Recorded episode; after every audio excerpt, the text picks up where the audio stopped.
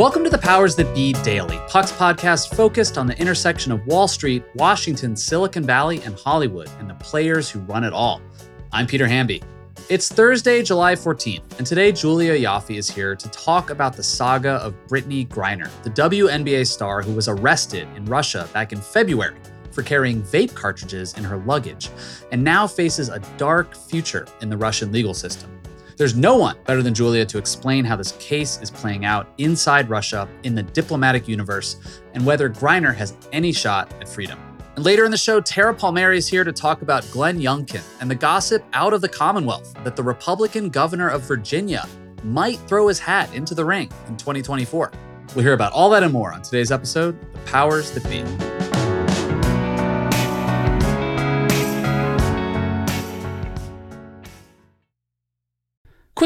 The less your business spends on operations, on multiple systems, on delivering your product or service, the more margin you have and the more money you keep. But with higher expenses on materials, employees, distribution, and borrowing, everything costs more. So to reduce costs and headaches, smart businesses are graduating to NetSuite by Oracle. NetSuite is the number one cloud financial system, bringing accounting, financial management, inventory, HR into one platform and one source of truth. With NetSuite, you reduce IT costs because NetSuite lives in the cloud with no hardware required, accessed from anywhere. You cut the cost of maintaining multiple systems because you've got one unified business management suite. You improve efficiency by bringing all your major business processes into one platform, slashing manual tasks and errors. Over 37,000 companies have already made the move. So do the math. See how you profit with NetSuite. By popular demand, NetSuite has extended its one of a kind flexible financing program for a few more weeks. Head to netsuite.com slash powers that be, netsuite.com slash powers that be. That's netsuite.com slash powers that be.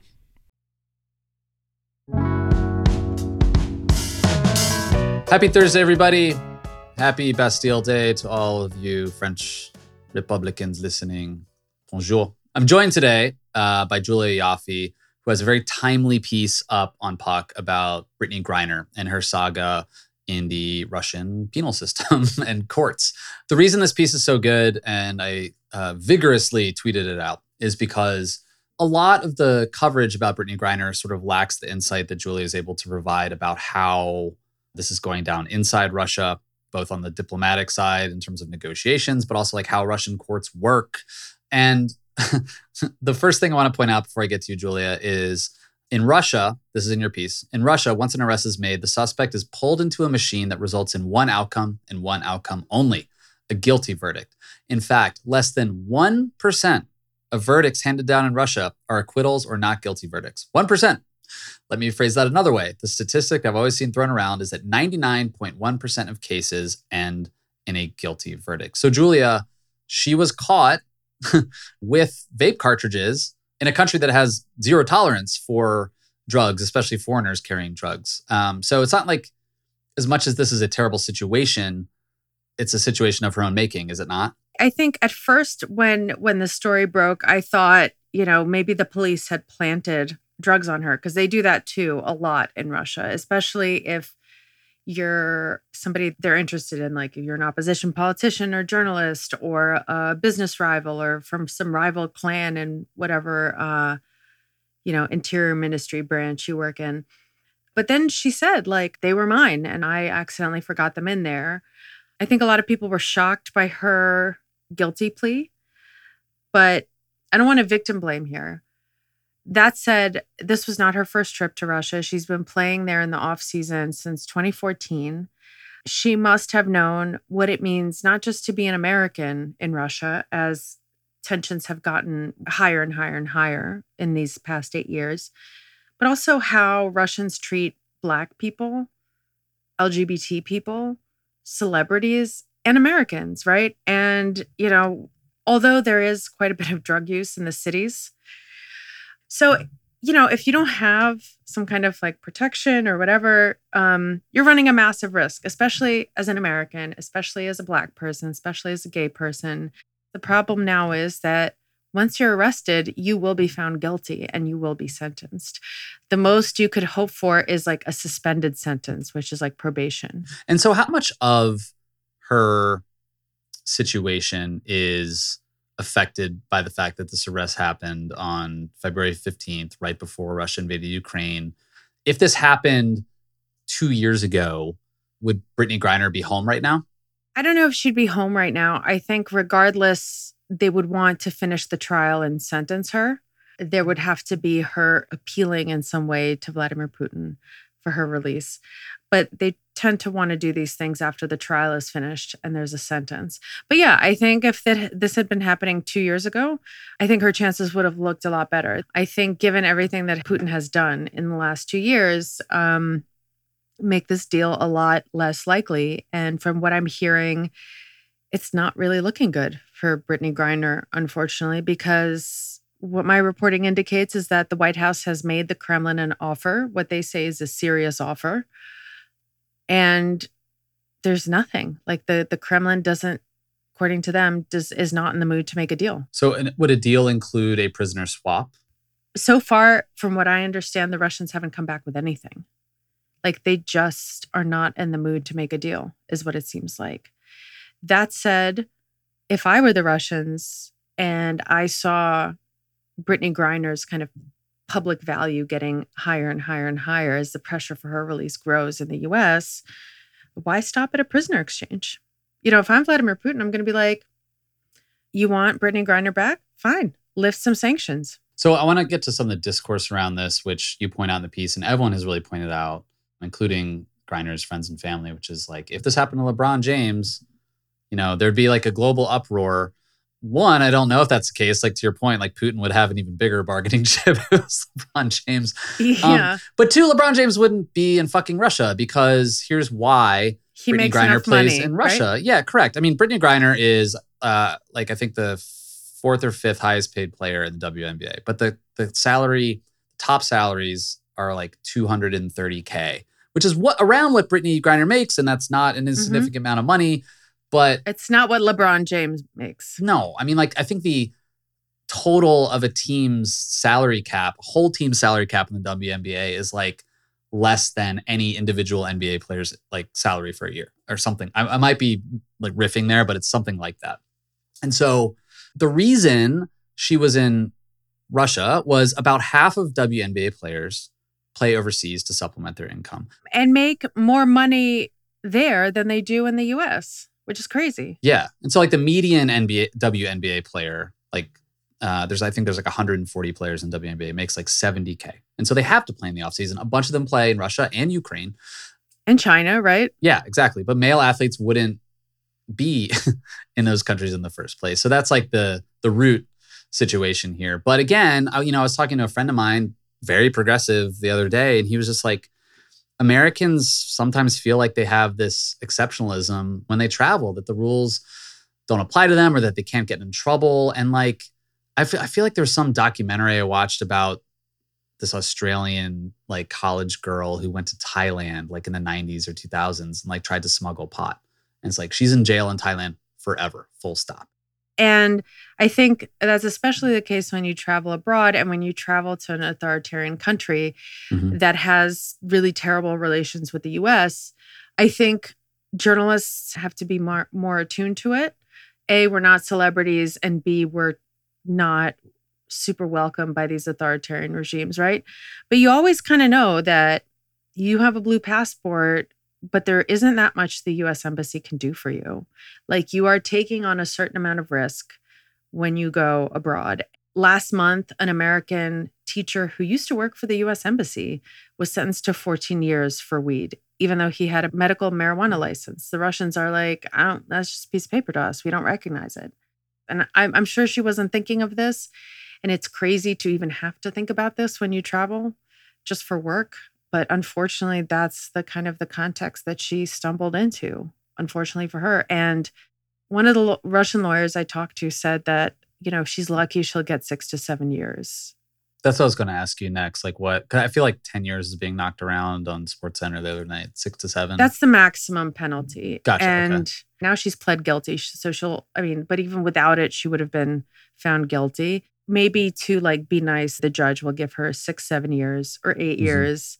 And that'll be served out in a penal colony. And most of these penal colonies are kind of where the Gulag era antecedents were. And the women's colonies are known to be particularly violent. Does she speak Russian? I mean, she's no, played over she there. doesn't. Yeah. She doesn't. Jesus. You know, and she's just so visible. Like she's black. Russians are not very friendly to non-white people. Um, to put it mildly, she's gay. It's a pretty homophobic society. She's American. People don't really don't like Americans over there right now, and she's going to be in a penal colony uh, until Putin decides he wants to trade her for something.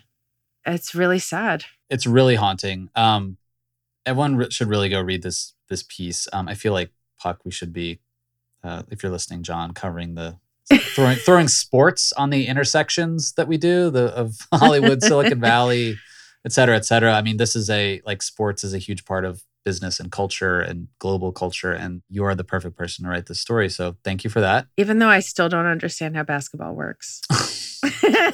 really, I mean, I know the ball goes in the hoop and you get points for that, but that's it. it's called a home run when you throw the ball in the peach basket. It's called one home run. And then you do a home run dance, right? Then Is you do a home run dance uh, in the end zone, and then that's how you win a basketball game, a sport match of Perfect. basketball. A sports Uh, ball game. Thanks, Julie. Enjoy your Bastille Day.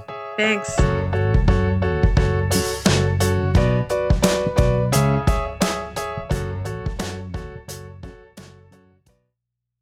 Knowing how to speak and understand a new language can be an invaluable tool when traveling, meeting new friends, or just even to master a new skill. But it's not always simple when you're bogged down by textbooks and structure classes. That's why so many people trust Rosetta Stone. Rosetta Stone is the most trusted language learning program, available on desktop or as an app. It truly immerses you in the language you want to learn, like Spanish, French, Italian, Chinese, and more. You won't just be studying English translations. The Rosetta Stone intuitive process helps you pick up a language naturally, first with words, then phrases, then sentences. Don't put off learning that language. There's no better time than right now to get started. For a very limited time, listeners can get Rosetta Stone's lifetime membership for 50% off. Visit rosettastone.com slash rs10. That's 50% off unlimited access to 25 language courses for the rest of your life. Redeem your 50% off at rosettastone.com slash rs10 today.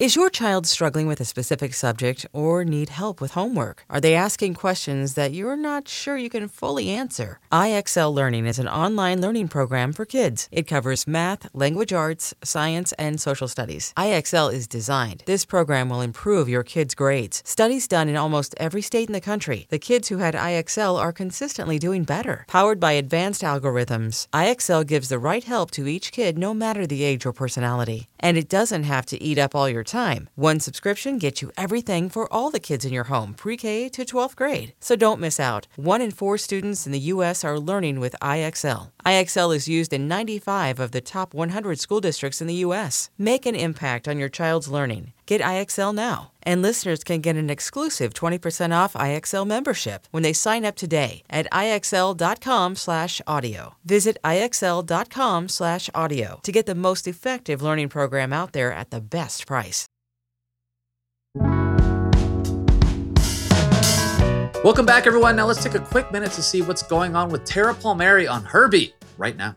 Thanks, Peter. Um, so I've got a new piece out about how Glenn Youngkin, the kind of upstart from Virginia, no one knew about him at all. He was a businessman turned politician um, who just won in Virginia, a purple state. How he is sort of chipping into Mike Pence's lane. And it looks increasingly like Glenn Youngkin is going to throw his hat in the ring for a 2024 run. In Virginia, you only get one term as governor. So it's kind of now or never. He's hot right now. His name is on the rise. You win in Virginia and you're a star.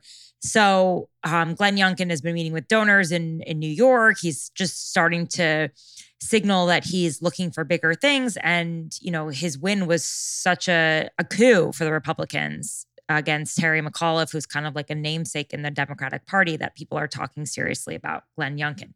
Here's the interesting thing about Glenn Youngkin.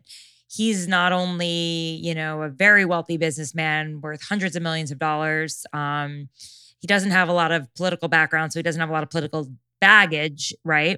But he's also an evangelical. He founded a church in his basement and he's going to right to life marches in Virginia and he can tap into the evangelical base that Pence has long had a strong lock on.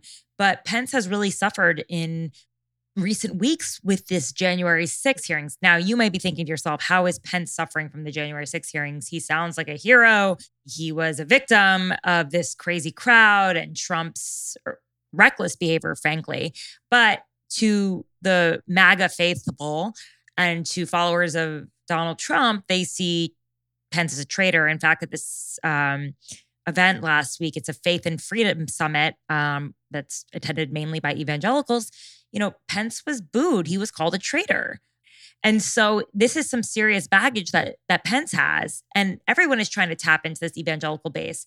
And if Glenn Youngkin has access to them as a true believer, that puts him in a whole other category. Could also make him a very palatable running mate for someone even like DeSantis or Donald Trump, who's trying to tap into that base. That was a big part of the reason why Trump put Pence on the ticket. And so not only does Glenn Youngkin have this same lane as, as Pence being an evangelical, he has a few of his former staffers that are working for him now. So you can kind of see a crossover and you could kind of see Pence world easily migrating over to Youngkin world. Pence's longtime spokesperson, Devin O'Malley, did some work for Glenn Youngkin um, when he was running. He, I think he ran his press for his campaign. He's now back working with Pence. But one of Pence's press aides in the White House is the press secretary for Glenn Youngkin. Pence's lawyer during the Mueller investigation is the counselor to the governor to Youngkin. There's a lot of crossover between the two. I spoke to a former Pence aide who said it makes kind of makes perfect sense that you would see that. And um, let me tell you what this Pence aide said to me. I think the appeal between both Youngkin and Pence that they're both old school politicians, studied, measured by the book. They aren't bombastic, showboats, or lightning rods. not said, but Trump, in how they conduct themselves. In a potential post Trump era, that's very appealing to staff. But more importantly, many are making the calculation it's what the American voter wants less drama, more deliverables. So, yeah, that's exactly what the appeal is. And again, having that grip on the evangelical party. Now, I would say Pence has much higher name recognition than Glenn Youngkin. Pence is in demand right now around the country to campaign for midterm candidates, but he's seen his stock kind of drop among some of the Republican Party faithful for crossing Trump or perceived crossing of Trump. And that is going to be a liability for him but I spoke to one of uh, Pence's top aides in the White House, his former chief of staff on the record, Mark Short. He said that we're always happy when our people go out and help each other. He said he would take issue with the idea that they're both establishment. He said that he has not seen any invitations around the country for Pence decline since the January 6th hearings. He thinks that, if anything, he's getting more invitations to campaign. And the fear that Pence is being mortally bruised by this January 6th hearing is not something that they're experiencing. So that's another interesting little tidbit as well that you can read about in the Washington Mall. Thanks so much, Peter, for having me. Thanks so much for listening to another episode of The Powers That Be. As a reminder, The Powers That Be is the official podcast of Puck. We'd like to thank Ben Landy, Liz Goff, and Alex Bigler for their editorial and production guidance. If you like what you hear, please share with a friend. It really helps us keep delivering the inside scoop that only Puck can offer. Follow us on Twitter at Puck News. I'm Peter Hamby. See you tomorrow. This has been a presentation of Cadence 13 Studios. Please listen, rate, review, and follow all episodes wherever you get your podcasts. The Powers That Be Daily is executive produced by John Kelly, co founder of Puck, and Chris Corcoran, chief content officer and founding partner of Cadence 13.